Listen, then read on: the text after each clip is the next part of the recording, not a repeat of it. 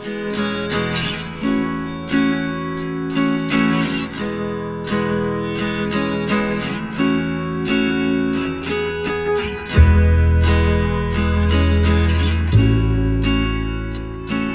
bij de podcast Natural Skills. Ik ben Janine Schimmelpenning en in deze podcast zal ik ingaan op de betekenis van natural skills psychologie en waarom het zo belangrijk is.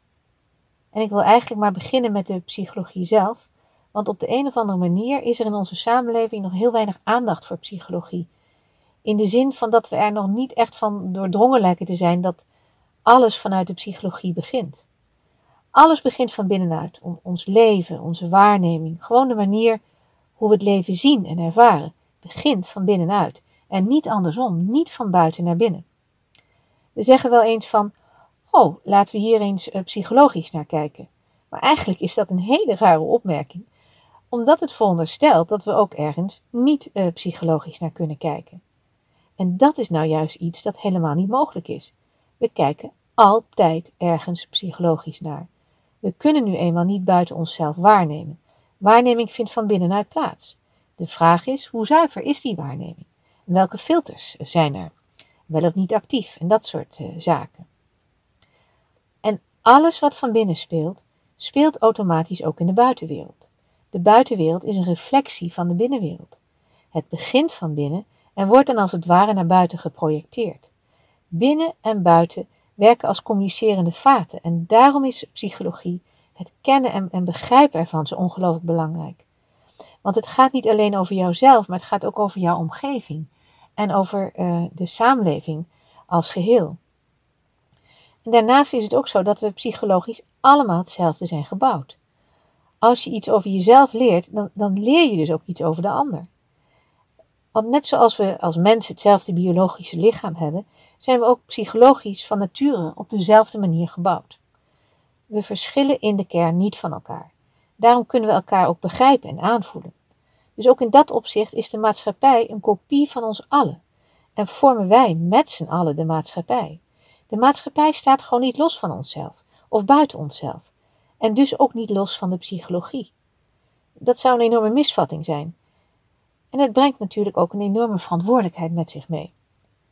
Want het betekent dat wij als maatschappij een hele grote psychologische footprint hebben. Kijk, bij het horen van het woord footprint ben je misschien geneigd te denken uh, in termen van duurzaamheid en ecologie, maar we beseffen onvoldoende dat die hele ecologische footprint als een psychologische footprint uh, is begonnen. En niet andersom. En daarom is psychologie zo ongelooflijk belangrijk en kunnen we er niet omheen het, er, het eromheen gaan of willen gaan of denken eromheen te kunnen gaan, alleen al maakt al deel uit van de, van de psychologie. Dat betekent dat we er niet omheen kunnen gaan. Alles in het leven is doordrenkt van psychologie, omdat onze waarneming daar begint. En psychologie betekent in eerste instantie gewoon zelfkennis. En zelfkennis is iets heel praktisch. Tuurlijk is er ook zoiets als een theoretisch kader en context, maar de waarde van de psychologie ligt in de praktijk, die ligt in het toepassen ervan. En dat toepassen heeft alles met zelfkennis te maken.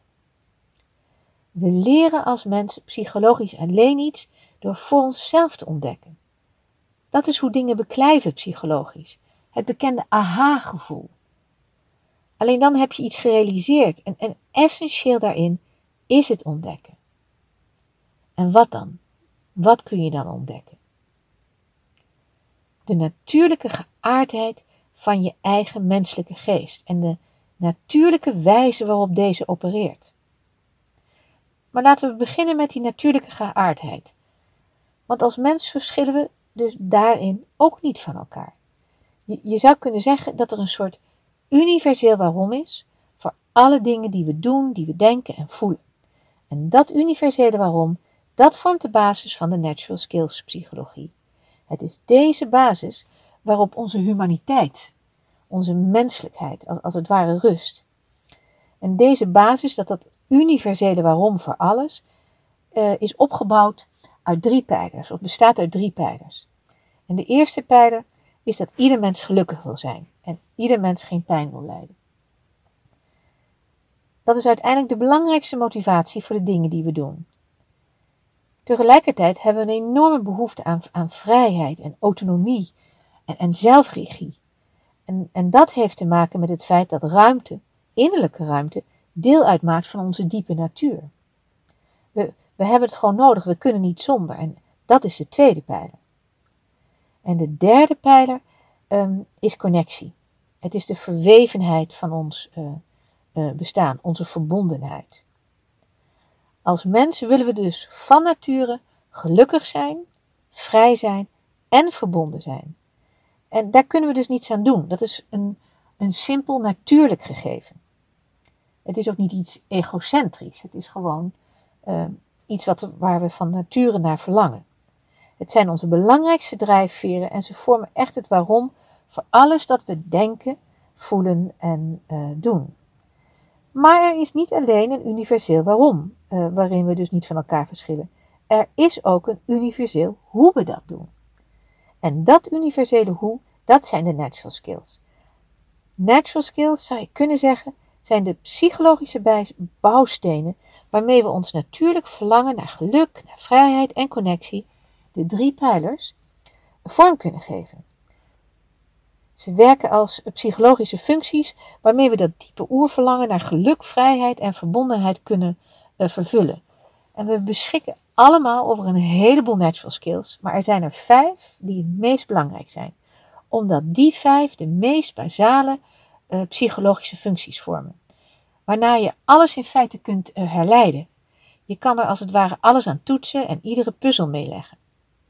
En de eerste van deze vijf natural skills is waarneming vindt van nature van binnen naar buiten plaats.